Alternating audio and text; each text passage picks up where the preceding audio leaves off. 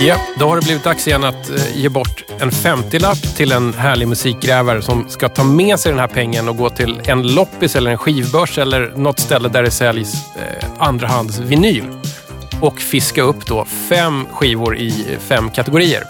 Sen ska vi göra det allra finaste som finns, nämligen att spela musiken och prata om den. Och kanske prata om vad den kan styras in på. Jag heter Tom Johansson och dagens skivgrävare heter Ametist Azardigan. Välkommen hit! Tack så hemskt mycket! Hur är läget med dig just idag? Alltså det är så kul att vara här. Jag ska bara säga det att jag är notoriskt tackar nej till alla frågor från poddar och även när Sveriges Radio ringer och vill ha med mig i någon panel eller liksom, det är bara så här, det är väldigt få gånger jag tycker det är kul och intressant och jag tycker verkligen att det du gör, jag älskar temat. Du har ju tänkt igenom det här. Ja, jag har tänkt alldeles för mycket på det. Det är uppstyrt. Ja, det finns jättehårda regler här. Som jag fullständigt bara så här sket i vet idag. Du, jag anade att det skulle strula till det här. Vi får se hur pass mycket du bryter mot reglerna och hur pass mycket du följer dem. Alltså, man brukar ju säga så här, även när jag gjorde radio alla år, att det värsta man kan göra det är att bjuda in en annan radiomakare. Absolut. För de är liksom så här, de kommer in och har egna idéer på, nej men det här vore väl kul, ska vi inte göra så här istället? Och det var verkligen inte meningen. Jag var fullständigt omedveten tills jag kom hit idag och presenterade mina skivor, att jag har gjort lite annorlunda. Eller att jag har liksom tänkt till på några andra grejer som ja, men var... Vet du vad, jag tror att det kommer nysta upp sig en röd tråd i det här snart, som vi kanske kan följa. Lite mer kontext om dig. Om man inte vet någonting om dig så kan man ju säga så här att du är musikjournalist. Eller det stämmer. Det gör att jag bland annat sitter i Grammisjuryn. Jaså du? Jag sitter i juryn för Swedish Music Hall of Fame. Mm. Och jag spelar skivor ute. Så jag gör lite sån här saker vid sidan om. Men min främsta uppgift är väl att framförallt att skriva. Och recensera. Jag recenserar åt Pet.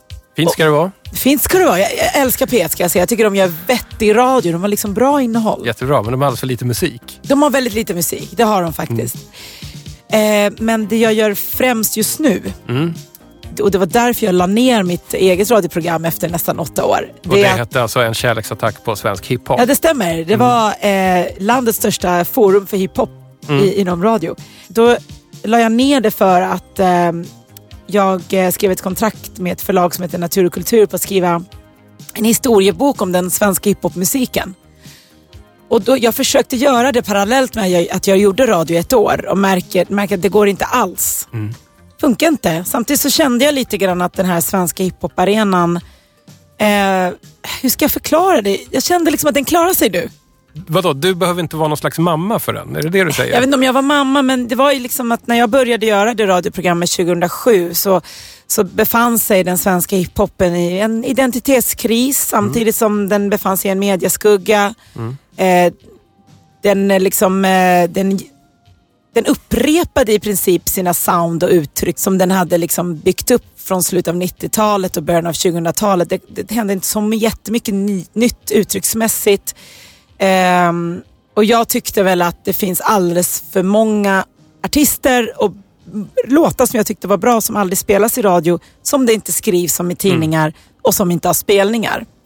Så då kom jag in och pitchade in det här programmet till Sveriges Radio, som sa nej flera gånger faktiskt. För svensk hiphop var liksom inte ett begrepp 2007 på samma sätt som det nu. Nej, men nu verkar du rulla på rätt fint i den här genren, och, får man ju lov att säga. Ja, och jag kommer ta med mig det här så länge jag lever, att jag fick liksom verkligen vara med när den här nya generationen svensk hiphop etableras. Ja.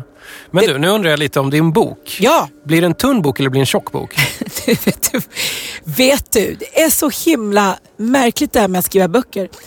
Man vet aldrig hur det blir tills det blir klart. Först trodde vi att det skulle bli en ganska tunn bok. Sen trodde vi att det kommer bli så mycket att vi bestämde oss för att det skulle bli en trilogi. Du vet, som så här, Sagan om ringen box skulle det ges ut. Och sen tänkte jag om ännu ett varv. Och bara nej, nu kokar jag ner det här till en halv mellanstorlek. Den är inte alls vad den skulle vara från början. Men jag tror att det är ju så här med Så boken har ett eget liv och de här berättelserna har ett eget liv. De berättar ju för mig hur det ska bli. Låter jätteflummigt, ingen fattar vad jag menar nu. Men... Mm. Kan du inte bara liksom läcka ut någon liten grej som du redan nu tror kanske inte kommer vara med, men som ändå är en rolig story eller en rolig anekdot eller en rolig parentes i den svenska hiphop-historien? Det kan jag inte säga här. Jo! Nej, tystnadsplikt och meddelarskydd för de som har pratat med mig. Så här då, det bästa och mest fruktsamma året i den svenska hiphop-historien enligt dig? Okej, det är ju egentligen så att det är olika år för olika epoker i den svenska hiphop-historien. Om jag då fokuserar på den senaste epoken så skulle jag faktiskt säga 2012. Och vad hände då? Det året markerar precis innan genren snappas upp ordentligt av alla skivbolag. Det var det året alla större skivbolag skapade lablar som skulle fokusera på svensk hiphop. Vad som hade hänt 2012 som jag upplever var att oerhört många rappare ville rappa och var fokuserade på rim, rap och att nästan bräcka varandra i det. Att man skulle lägga de fetaste rimmen liksom. Så att det var fortfarande fokus på rappen. Efter 2012 det börjar en era där man börjar fokusera på låtar. Mm-hmm. Man ska göra låtar. Liksom. Så att det var en sjukt väldigt mäktigt år. Jag firade mitt programs födelsedag med att ha 75 rappare i studion som rappade i flera timmar. Och de dök upp från hela landet liksom. Och många av de här har sen gått vidare, blivit programledare i TV4 och gjort massa grejer och vinner Grammisar och sådär liksom va.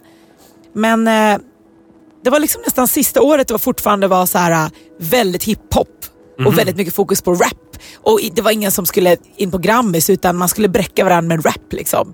Du, jag har precis förstått här att du är nybliven vinylsamlare. Ja, det stämmer.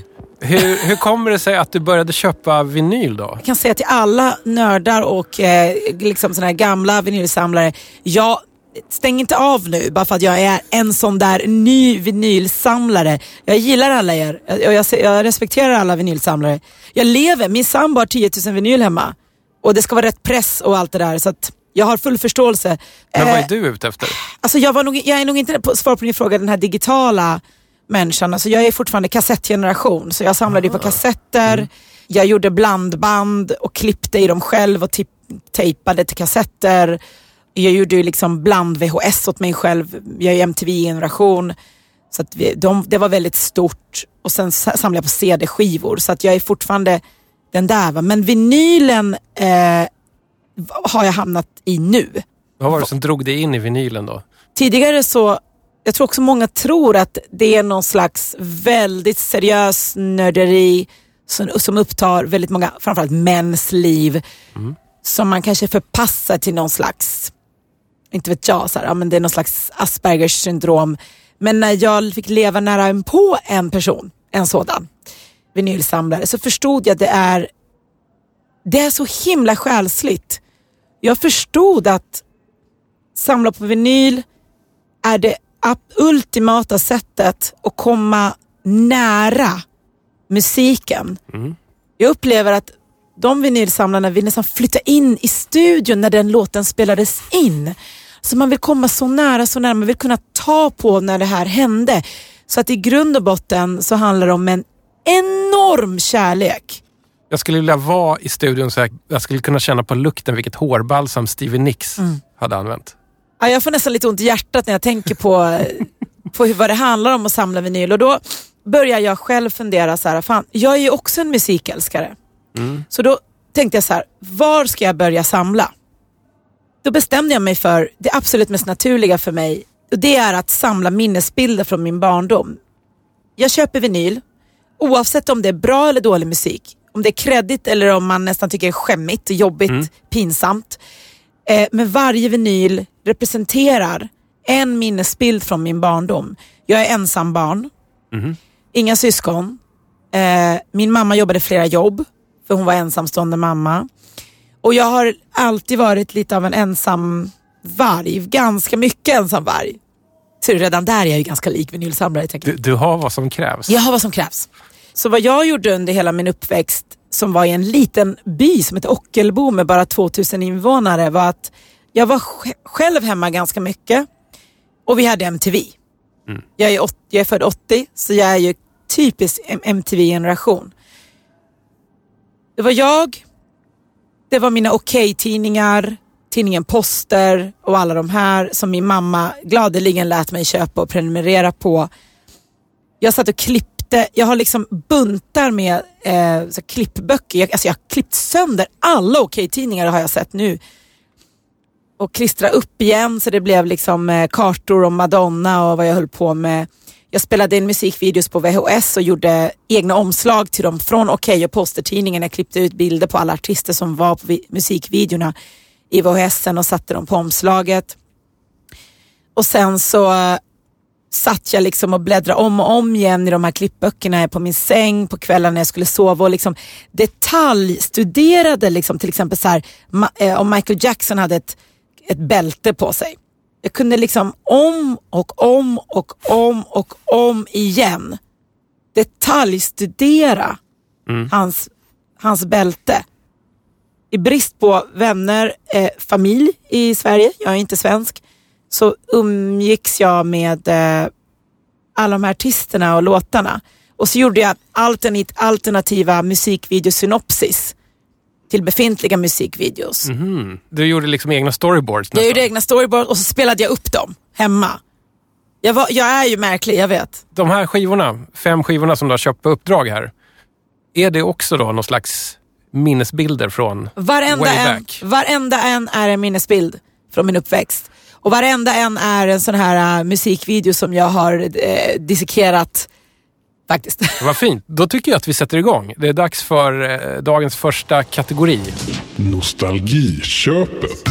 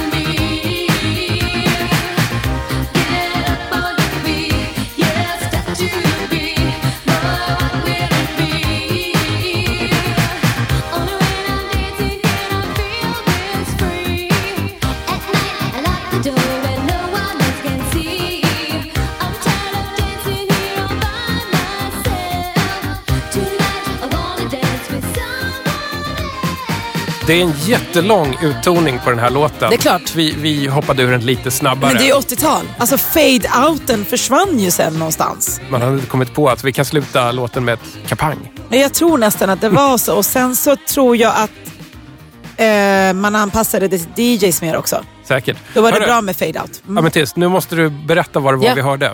Alltså vi hörde såklart Madonna med Into the Groove. Och det här är ju liksom, vi snackar mitten av 80-talet och den här låten var jättestor. Precis, och vi spelar den från albumet som heter Like a Virgin, som är väl liksom den här explosionen när Madonna slog igenom, blev liksom mega stor.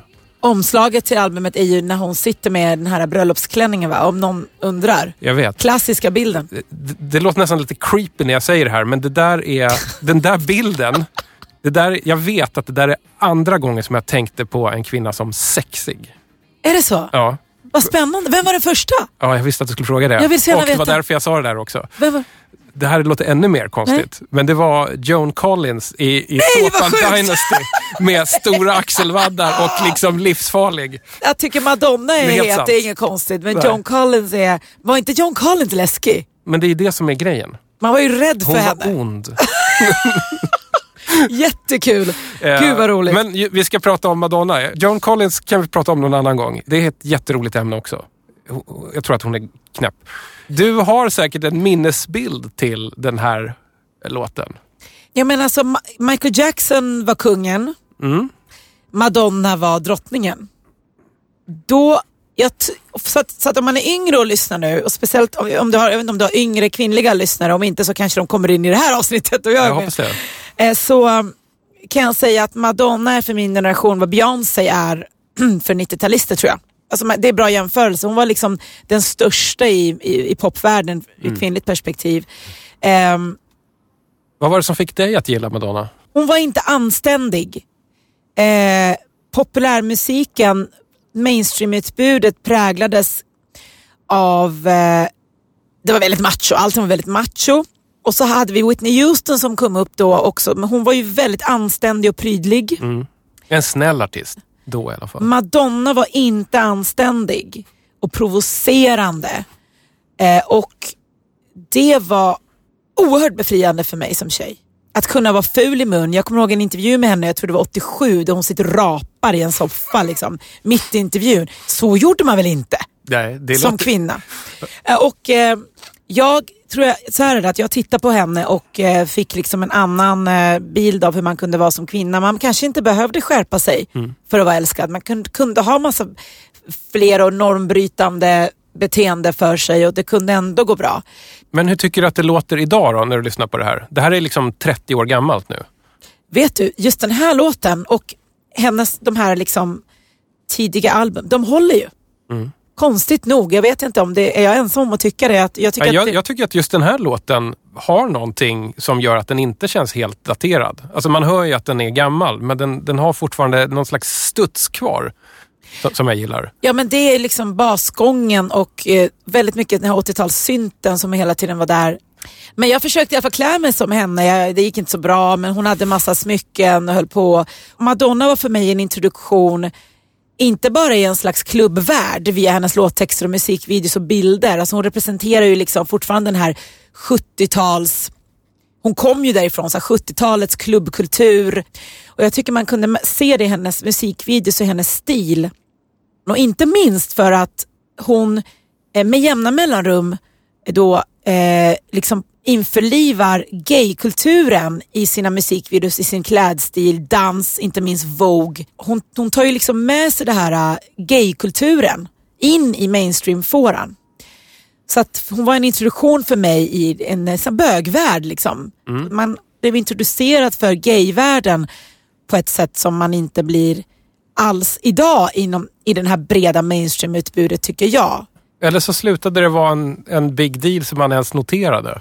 Kan det vara så? Jag vet inte. Jag har inte tänkt på det på det sättet förut. Men nu när du säger det, då tänker jag tillbaka på 80-talet. Då märkte man ju så, gud, det här är... Gud, vad gay det här var. Jag kan minnas första gången jag hörde Frankie Goes to Hollywood. Ja, du ser. Då var det nästan så att på radion så varnade de innan att det här... inbillar jag mig. Jag tror inte att de gjorde det, men att det fanns en diskussion kring det, att det här är rätt farligt och det här är liksom lite dekadent. Det är klart, det var ju fortfarande provocerande. Homosexuellt.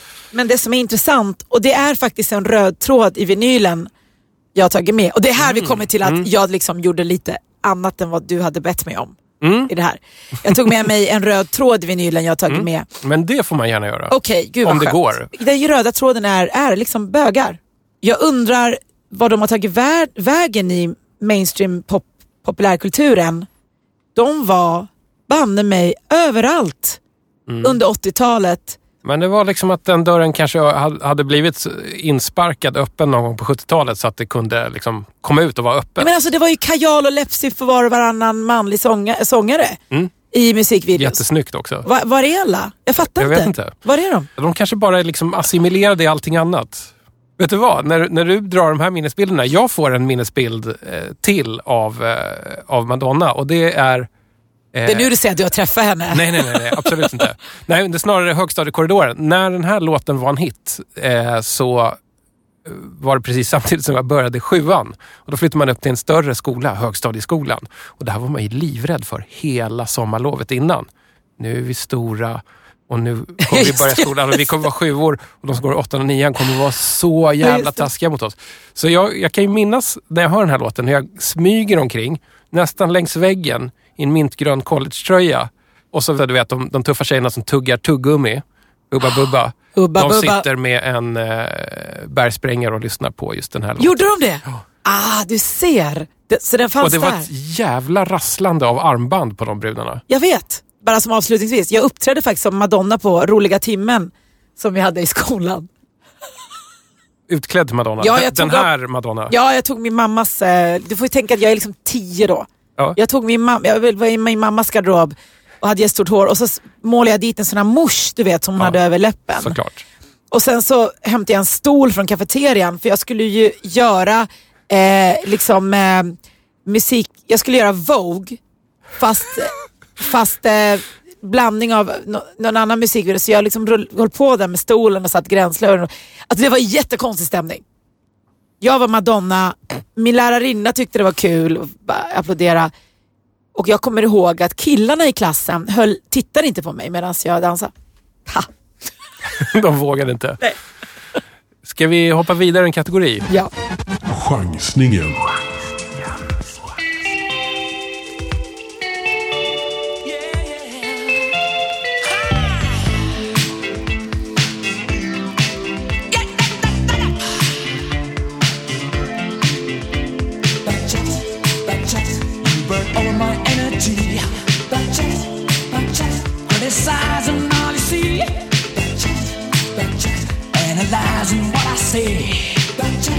And you always get your way.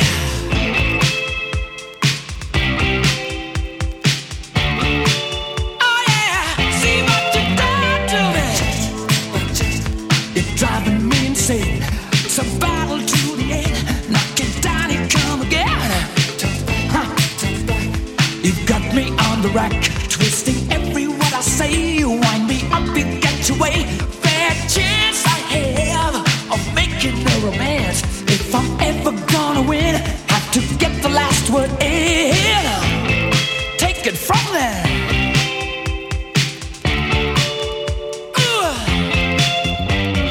Twisted every word I say. Wind me up and let me play. Oh yeah, you burn all my energy. Criticizing all you see, hey, analyzing what I say, yeah, and you always get your way.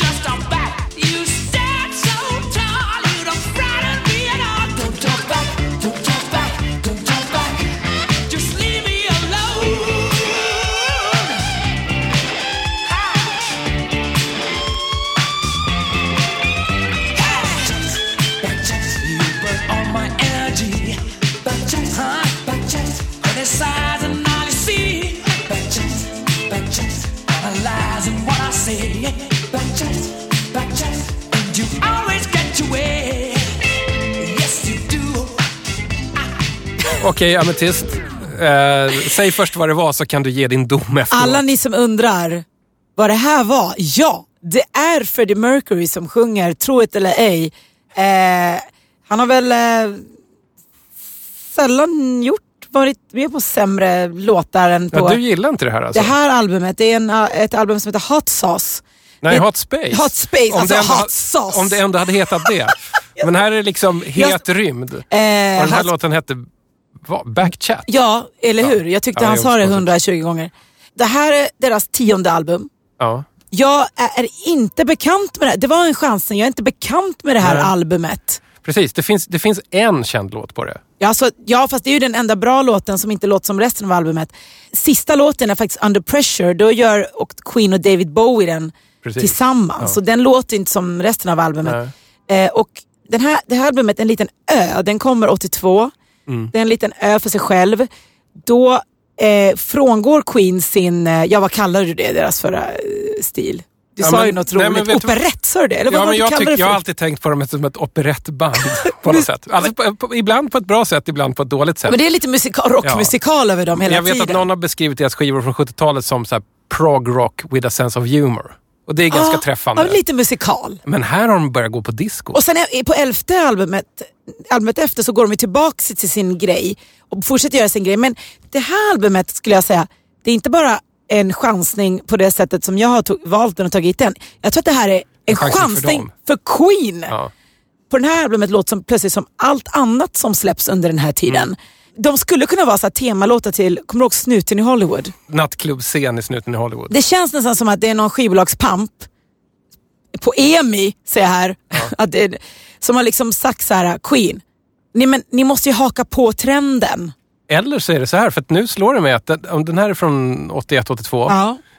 I samma veva så började ju till exempel Rolling Stones helt plötsligt ha någon slags här konstig så här klubb-disco-influens. Av den enkla anledningen att Mick Jagger hade börjat hänga på disco.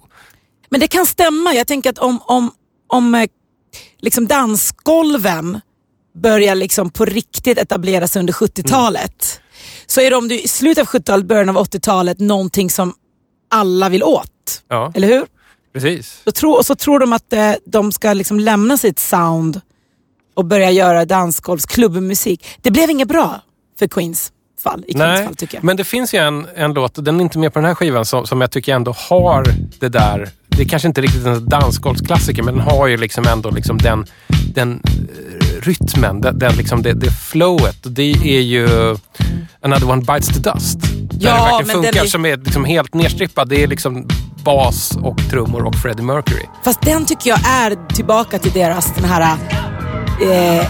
Men den här rock-opera musikalfeelingen, den är ju... Jo, men den har ju fortfarande en liksom så här väldigt funkig basgång liksom sådär. Ja, men då kanske de har hittat en mix då liksom. Den var ju kanske kanske lite bättre än det vi precis hörde här. Men vi tog det här spåret också för att det också var lite grann en chansning. Har du hört talas om den här låten? Nej, inte jag heller. Nej, men jag tror att det här, hela det här albumet, som inte heter Hot Sauce utan Hot Space då, bara försvann lite ur folks medvetande för att... Men också så här, alltså Freddie Mercury blir ju som någon slags... Alltså det är som att man har liksom bara så här, han är någon slags sampler. Bara han får inte sjunga, han brukar vara väldigt drivande i låtar med sin sång. Ja. Här är han ju inte ens... Nej, det var en dålig chansning. Men är det här en skiva du har någon minnesbild till? Nej, men däremot Queen. Ja, jag valde den på grund av Queen. Ja. Oerhört viktig. Och också en introduktion till gayvärlden under 80-talet. Ännu en sån här figur, eller ett band som liksom för mig gjorde att liksom gayvärlden var väldigt närvarande. Jag skapade en relation till den. Det blev också normaliserat. Om man var en sån här populärkulturkonsument som jag var som liten, extremkonsument. Och sen ska jag berätta en rolig grej med Freddie Mercury. Mm-hmm. Jag är ju från Iran från början. Han är ju också iransk. Nej, han är ju inte det. Han är ju, nej, men han är av en... Nu får jag inte säga fel, jag måste googla, för man säger alltid... Alla säger fel på det här. Kan inte du kolla upp det medan jag pratar? Var han kommer ifrån? Om du bara googlar. För att du kan prata med vilken iranier som helst. Om de är 50 plus så claimar de Freddie Mercury. Alltså, man vill tro att Freddie Mercury är iranier. Och jag kommer ihåg att min mormor kunde sitta... framför tvn och säga att han är iranier och hon älskar honom. Och man liksom claimar honom väldigt mycket. Sen så satt han i en intervju, tror jag det var med Stina Dabrowski under sent 80-tal. Och hon frågar honom liksom, du har ju iransk påbrå. Och han blir skitsur och vägrar svara på frågor och säger så här, jag har ingenting med det landet att göra. Mm-hmm. Och vill liksom bli jättedålig stämning. Han vill inte förknippas med det. Har du hittat vad han... Det står att hans familj var parsis från Gujarat. Mm. Alltså någonstans i Indien. Exakt. Det de delar är att de talar ett indoeuropeiskt språk. Ja. Persiskan är också indoeuropeisk och vad ska man säga, ursprungsiranier är alltså man är pars sådär. Men han är ju inte iranier. Han gillade inte det där alls alltså. Den här folkgruppen är ofta då zoroastrianer också. Exakt. Mm. Och vi har ju connections, men jag vet inte hur många gånger min mamma, min mormor och andra i min släkt som är äldre vägrar släppa att de säger att han är iranier. Så du vet. Kan han inte få vara hedersiranier då? Men han vill ju inte. Nej, jag vet. Det var ett dåligt album så vi går vidare bara. Skivbörsklassikern.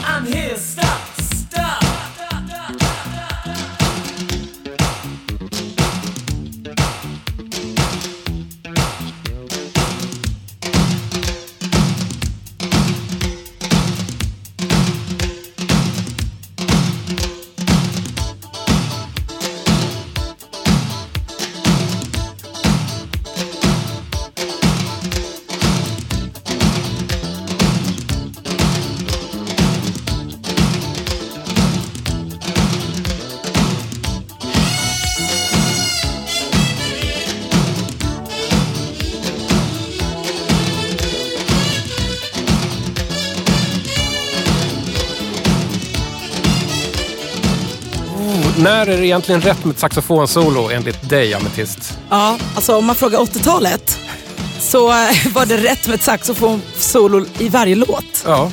Om det inte var rätt med ett gitarrsolo som vi hörde på Queen-låten. Just det. Antingen kör man en elgitarrsolo eller saxofonsolo. Vi skulle kunna spela 80-tals produktionsbingo här. Alltså ja, det är lite... Jag skulle ju ändå säga att elgitarrsolot blev oftare bättre. Det här kanske inte var ett saxofonsolo som gick till historien. Vad var det vi hörde egentligen? Ja. Man kan ju tro att det är Wham, men det är inte. Det är inte tidiga Wham. Hur mycket det låter som Wham. Ja. Helt sjukt. Jag tänkte, vi kollade till och med producenten och säger, är det Whams producent? Nej. Det här är en skiva som har varit i alla 10-kronorsbackar jag har stött på, tror jag. Den är jättevanlig. Culture Club, Kissing to be Clever. Ni vet den här lila med Boy George i flätor och sånt på framsidan. Mm. Den här låten hette White Boys Dance Mix inom parentes. Den hette White Boy. Alltså jag valde den här dels för att den alltid är där. Det följer ditt tema. Ja, visst. Ditt det tema. Är en klassiker i så här för 10 spänn. Ja, men Boy George var väldigt, kanske mer än många andra, väldigt tydlig grej. Mm. Liksom inom den här mainstream populärmusikutbudet. Också en sån här figur som var... Ja, men introducerade mig för gay-världen, att det fanns liksom något som heter gay. Nu kommer jag på det. Ja? På teori här. Det är du säger, jag träffar Boy George. Nej, det har jag inte. Okay. Inte vad jag vet i alla fall.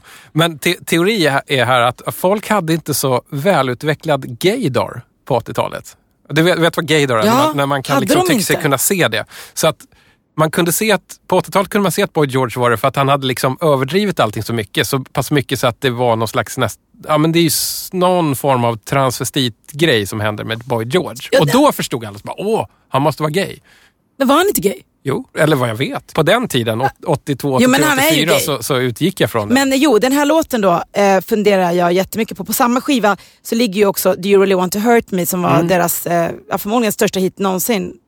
Också ett band som kan... Alltså, Culture Club är ju ingen som höjer till skyarna sådär direkt. Men det är bara lite kul, den här låten vi spelade. För att innan man läser låttexten så fattar man inte att den faktiskt verkar vara politisk. Det sköt över huvudet på mig. Ja. Hur är den politisk? Ja, den kritiserar vad jag förstår det som, vad ska man säga, västvärlden, den vita människan. Gentemot, till exempel så här...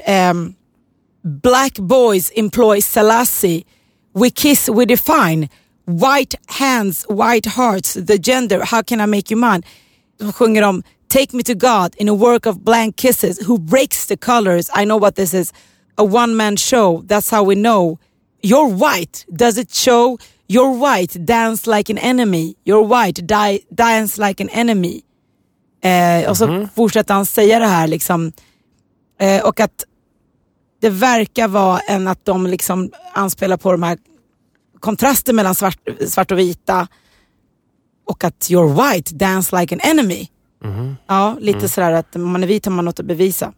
Och det sjunger alltså då den ganska vita... White boys are babies, not my kind. Det är inte så att Boy George sjunger lite om sin smak i män också då samtidigt?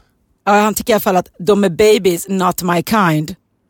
Det är kört om man är vit. Hur tycker du att det här låter nu när du lyssnar på det idag? Jag tycker inte det lät så illa. Det är väl mest att... alltså av någon anledning... Culture Club har ju inte så högt anseende liksom. Det låter inte så illa, men då lyssnar jag nog hellre på Wham faktiskt. Det är ju ännu bättre, tycker jag. Wham känns ju som att folk ändå har tagit med sig lite grann från 80-talet. Det kan ju fortfarande anses cheesy, men med någon slags cheesy verkshöjd. Hela 80-talet var ju cheesy. Det var ju bara men det här är ju väldigt få som höjer till skyarna eller liksom så här, säger så här Culture Club. De var underskattade. Nej, det har jag aldrig hört. Det är ingen som säger. Ofta i Culture Clubs texter som jag läste innan jag kom in här också är att det finns en undergiven manlighet. Alltså den manligheten som kommer fram i Culture Club texter är oftast lite undergiven. Och det är en grej som inte blir så himla snyggt kanske när de gör det, men jag måste prata om en annan person som jag skulle kunna ta med mig idag i skiva som jag inte gjorde. Prince. Var också väldigt androgyn. Ja, visst. Det är liksom en... vad ska man säga, gränsöverskridande liksom, könsidentitet i hela hans sätt att vara, utseende. Och framförallt i låttexterna. Jag har oftast funderat på vad som är Prince storhet, vad som får kvinnor att tycka att en man i pumps är så himla sexig. En jätteliten man på 1,60 eller vad han är hur kan man tycka att han är så sexig? Jag tror jag hittat svaret i att han är en av de få männen som kan liksom skriva texter i en så sårbar manlighet. Men i Pumps, det är sexigt. The Cramps, sångare Lux Interior, är en man i Pumps. Och det är inte en jätteliten man heller, utan det är en välväxt, riktig karakar i Pumps. Och det är rätt hett alltså. Ja. Jag är så himla... Jag blev helt tagen nu av bilden av alla män i Pumps som kvinnor har funnit sjukt sexiga. Det är såklart. Det är också 80-talsfenomen, är det inte? Va? Män i Pumps? Ja. Ja, det kanske alltså är. Män på scen i Pumps. Ja, jag är helt för det. Jag skulle kanske inte göra det själv för att jag tror inte det finns så stora pumps. Eller det är klart att det gör. Det finns specialskor för alla. Ja, någonstans. Du, vi packar undan Culture Club här. Ja, då ska vi se vad som står på dagordningen här då. Det här är spännande.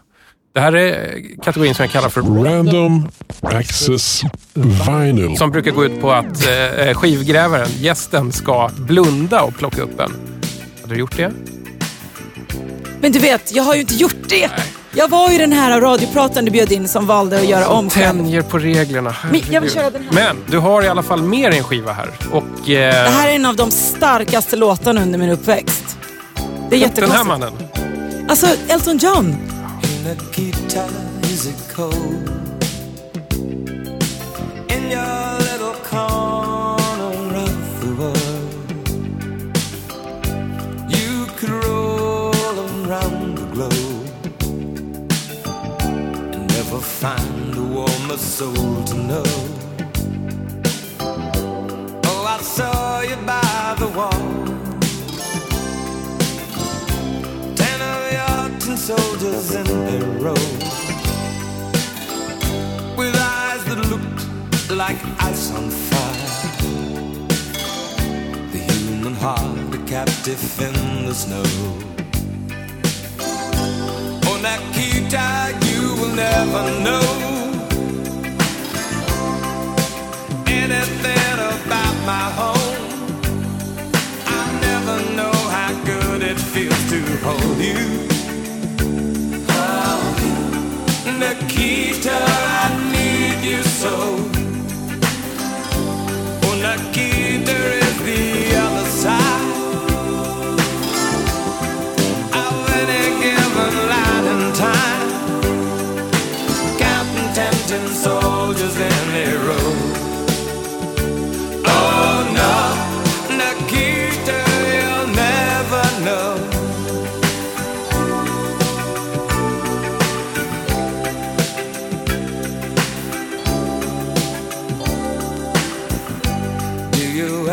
Dream of me. Do you ever see the letters that I write?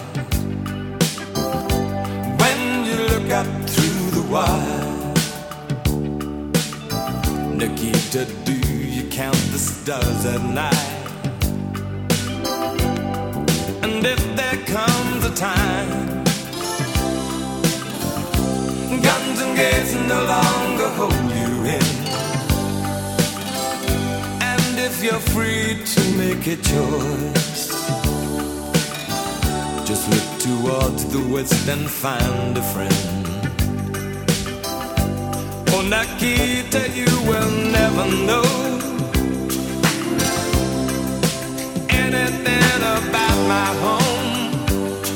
I'll never know how good it feels to hold you. Oh, Nikita, I so, Nikita is the other side of any given life and time. Counting tempting soldiers in their row. Oh no.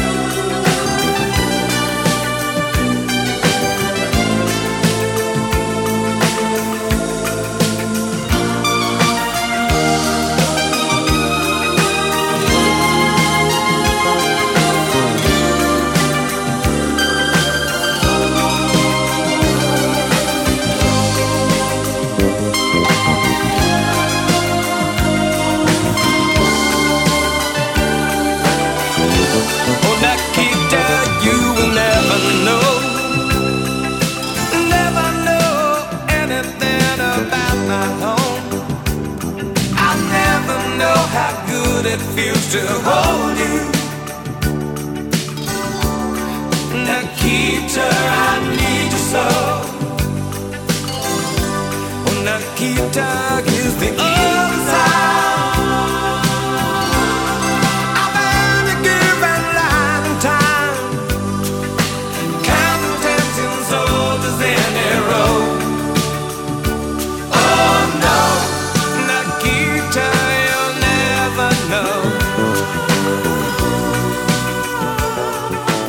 Det där... Alltså...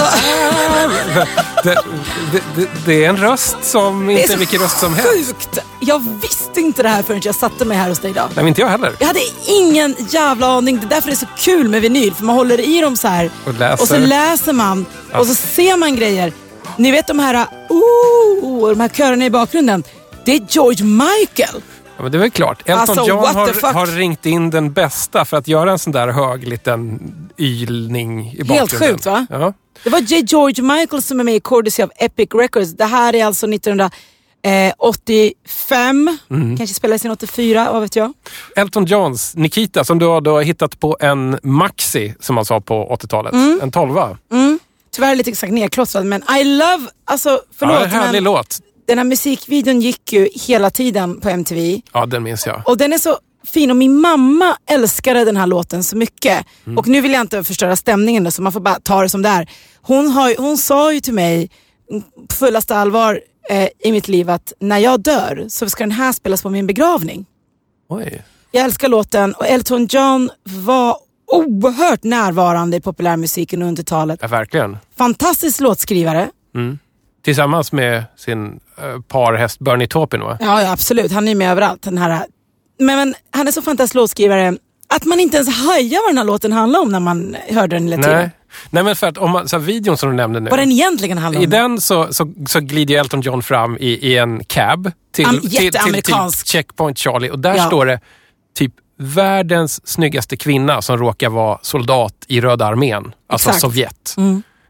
Men... Nikita är inte ett kvinnonamn. Nikita är ett mansnamn.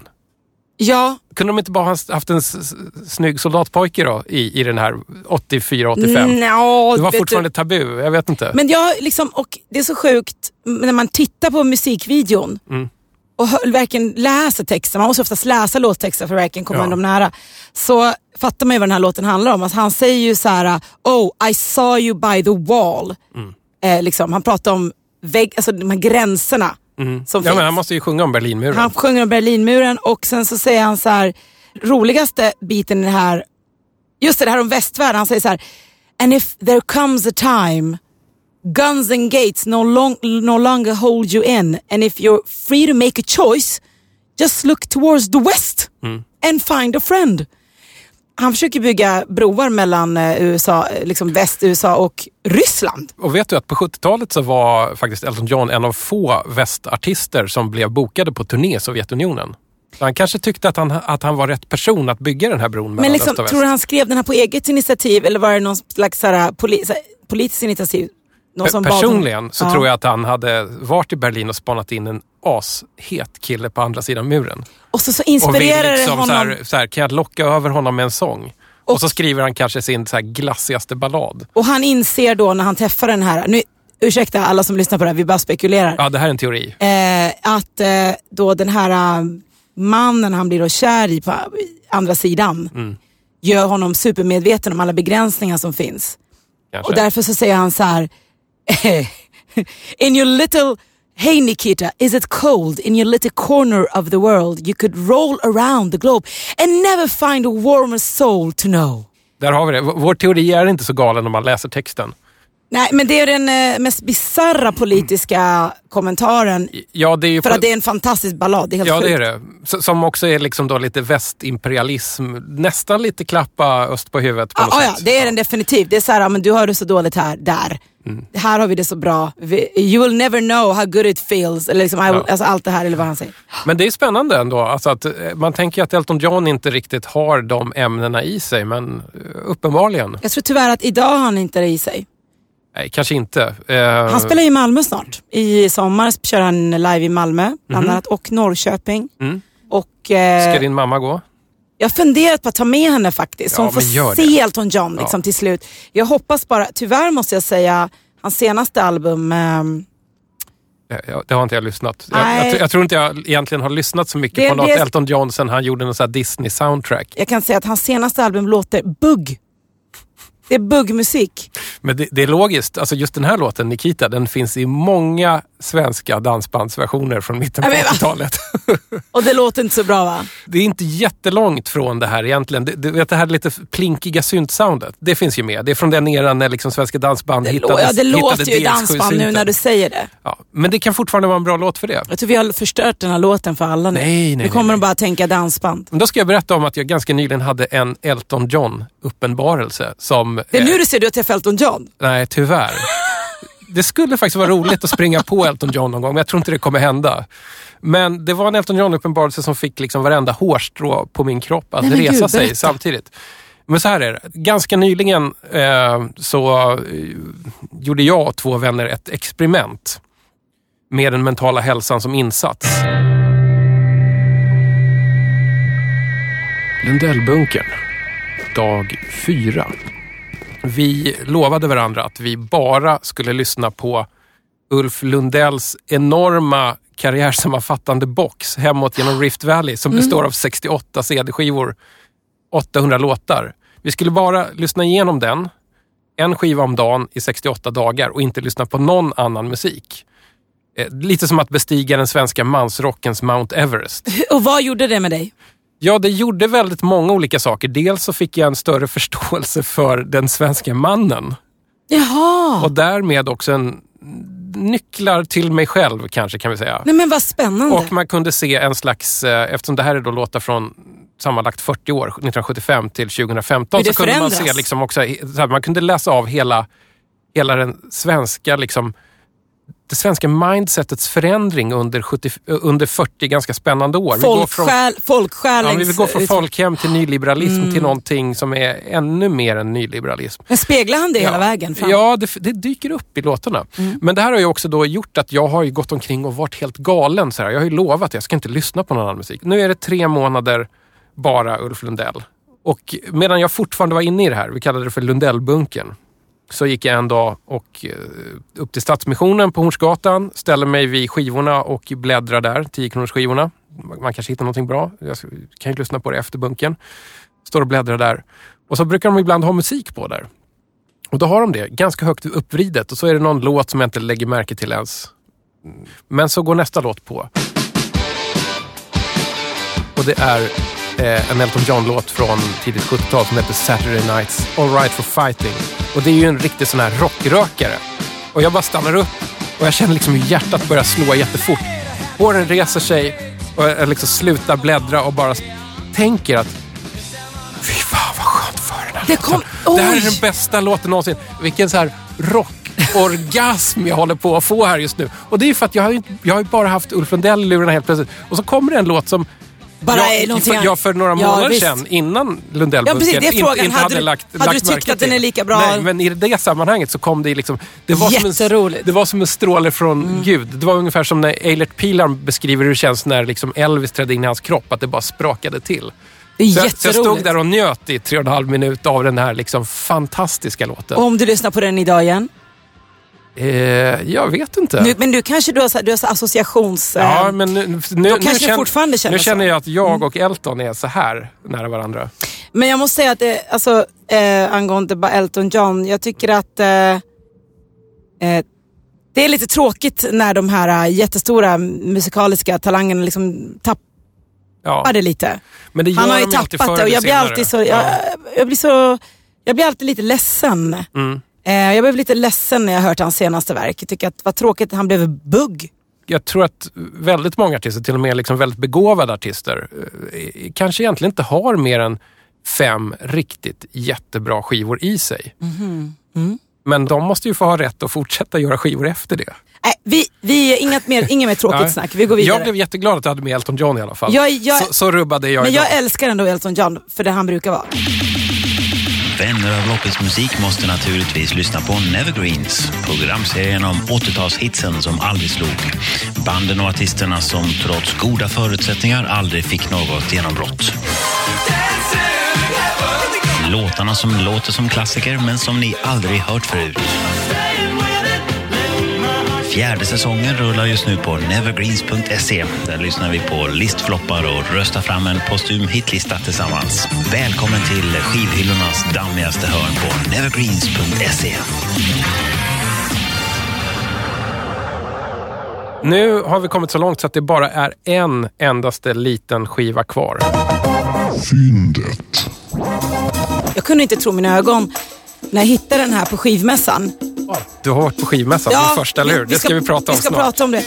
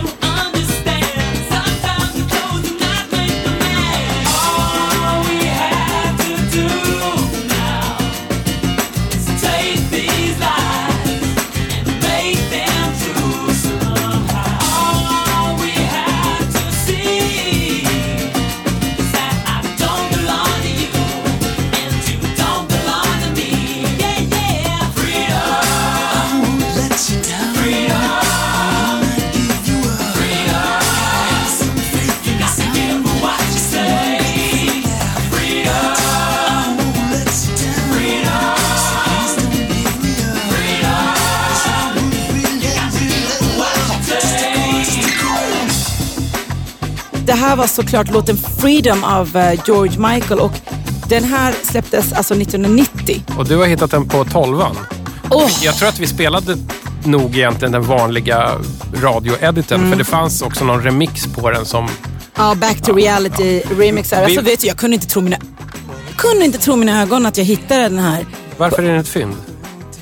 För det första var den ett väldigt bra skick. Jag fattar ingenting, för den är väldigt gammal. Men sen, alltså... Shit, alltså den här låten och musikvideon kapslar in hela eran kring 80 och början av 90-talet liksom.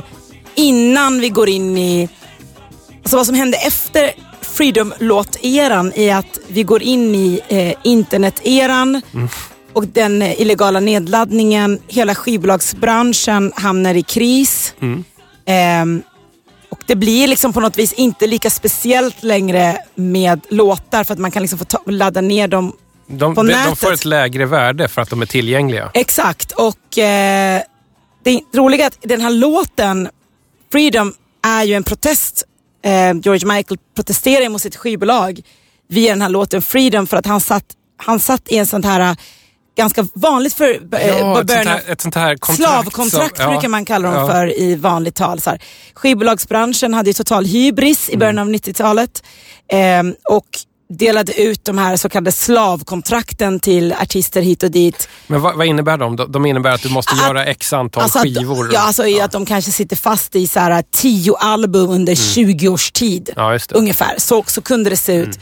Det var också under den eran som Prince hade den här, han brukade skriva en slave på sin kind. Han satt i ett liknande kontrakt fast med sitt skivbolag och började liksom göra låtar under han var design. Ja, precis. Han försökte liksom komma runt det här att sitta fast i de här kontrakten som var ganska ofördelaktiga för artisterna. De fick inte så många procent på sin försäljning och så. Den kapslar också in lite så här roliga populärkulturella fenomen 90 supermodels. Just det, som du sa innan låten. Cindy Crawford, Naomi Campbell. Var de med i videon till den här? Ja, det är jättemånga med. Han gjorde det ofta. Han gjorde det också i andra musikvideos under den här tiden, men han är ju inte med i den här videon själv. De mimar ju till den här låttexten. Och det där är också lite kul, för att det är inte bara så att det går inflation i populärmusiken, men det går också inflation i modellvärlden. Om man nu lyssnar och bryr sig om sånt. Jag tycker all populärkultur är intressant. Och jag tycker det är lite kul att kunna koppla liksom populärkulturens kapitel till enstaka låtar. Jag tycker den här anger... Det får du av Freedom här, av George Michael. Ja, det är piken av skivbolagsbranschens hybris och det är piken av supermodell 90 supermodell hybris. Och lite grann så här, efter den här låten så finns inte liksom homosexualiteten lika närvarande inom den breda mainstreamkulturen. Nej, inte på det där in your face-sättet som på 80-talet. Som vi har pratat om. Precis. Elton John, Erasure, Pet Shop Boys...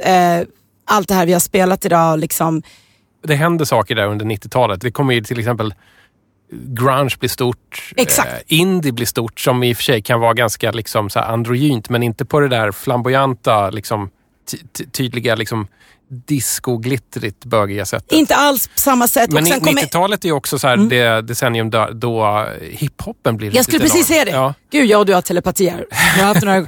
Sen kommer ju en helt ny genre och slå sig in i populärkulturen. Ska du börja prata om Eurodance nu? Nej, jag pratar om hiphoppen. Ja, men Eurodance tänkte jag också på. Vad sjukt det är. Nej, men alltså hiphoppen är ju ett nytt fenomen inom för liksom majorbolagen som de satsar på. I början av 90-talet så har de sin någon slags golden era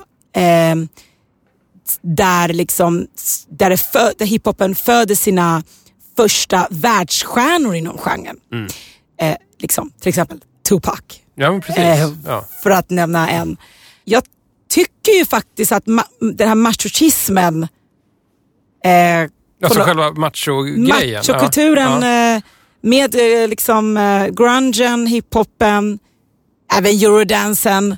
Liksom, det är någonting annat där. Den kommer in igen där och min röda tråd försvinner sen på lite grann tycker jag. Den kanske liksom lämnar den här mainstream-poppen för att ta sig vidare någon annanstans. Ja, alltså ingen missförstår. Det finns fortfarande homosexuella inom musiken överallt, men det handlar om att man slutar anspela på det på något sätt. För att det kanske inte provocerar lika mycket.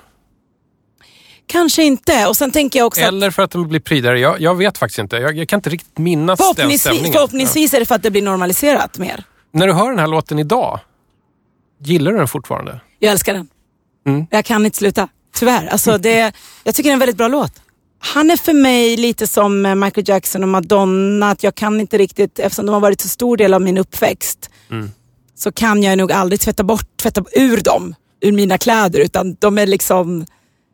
de är viktiga. Och om någon lyssnar nu och undrar så här, varför pratar hon inte hiphop? Hon är väldigt förknippad med hiphop. Ska jag säga så här, det är väldigt skönt att inte snacka hiphop. Jag är absolut inte less på hiphop, men jag nästan alltid jag är med i olika sammanhang snackar hiphop. Och gör jag intervjuer så gör jag med hiphopartister. Och jag har ju mina bästa minnen med hiphoppare. I början så pratade vi lite grann om dig som nybliven vinylsamlare. Och vi nämnde också, utan att fiska upp det senare, att du var nyligen på din första skivmässa. Berätta, hur kändes det? Ska jag börja med kanske de dåliga sakerna? Det är alltid roligt att börja med de bra sluta med de bra sakerna. Det var generellt lägre kvalitet på vinylen på skivmässan än vad det är i butiker runt om i Stockholm. Men tänk på hur mycket skivbutiker som finns, så var det lite märkligt att det var ganska dålig kvalitet på utbudet. All right. Prissättningarna var lite märkliga. Det var lite hutlösa priser, att skivor man vet, ja, men det här är liksom en 10 kronors vinyl kunde kosta 70 spänn. Någonting som man vet kostar 40 kostar 150. Och sen då, om man gillar svart musik eller popmusik, så är det ganska dåligt med det. Det är mest hårdrock, rockabilly, metal och sånt. Men får jag säga några bra saker? Ja, jätteroligt att vara där. Jag kommer gå igen nästa år. Jag kommer bläddra och jag kommer köpa med mig. Jag köpte, för att ni förstår, det är inte bara dåligt. Jag fick med mig hem 35 stycken vinyl. Så jag bulkar just nu på de här barndomsminnena. Vad var det bästa du hittade? Det var den här KLF Maxi-singeln 3am Eternal. Jättekonstigt tycker du. Men det var ju lite så barndomsminne. Det var lite otippat att hitta den där. Men det är också en minnesbild kopplad till videoeran. Alltså ja. För den där rullade ju hela tiden. Visst gjorde den. På den hör man ju så här ubåtspip i den här låten. Och det fick mig att tänka på att det var väldigt mycket så här ryss-skräck i många musikvideos under 80-talet. Och mycket Ryssland. Och mycket ubåt. Kalla kriget paranoian. Ja, men det visst var det mycket ubåtar. Det här programmet är liksom snart slut för den här gången. Och jag ska bara vända mig lite till den som sitter och lyssnar. Om det är någon som fortfarande sitter och lyssnar.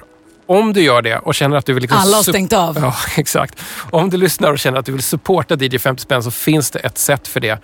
Då kan du köpa en fin tygkassa av mig. Och den rymmer såklart LP-skivor om man vill. Oj. Och så finns det såklart ett DJ 50 spänn emblem på ena sidan. Jag har testat en gång jag kunde liksom trycka ner 25 vinylskivor. Oj! Så det är fint.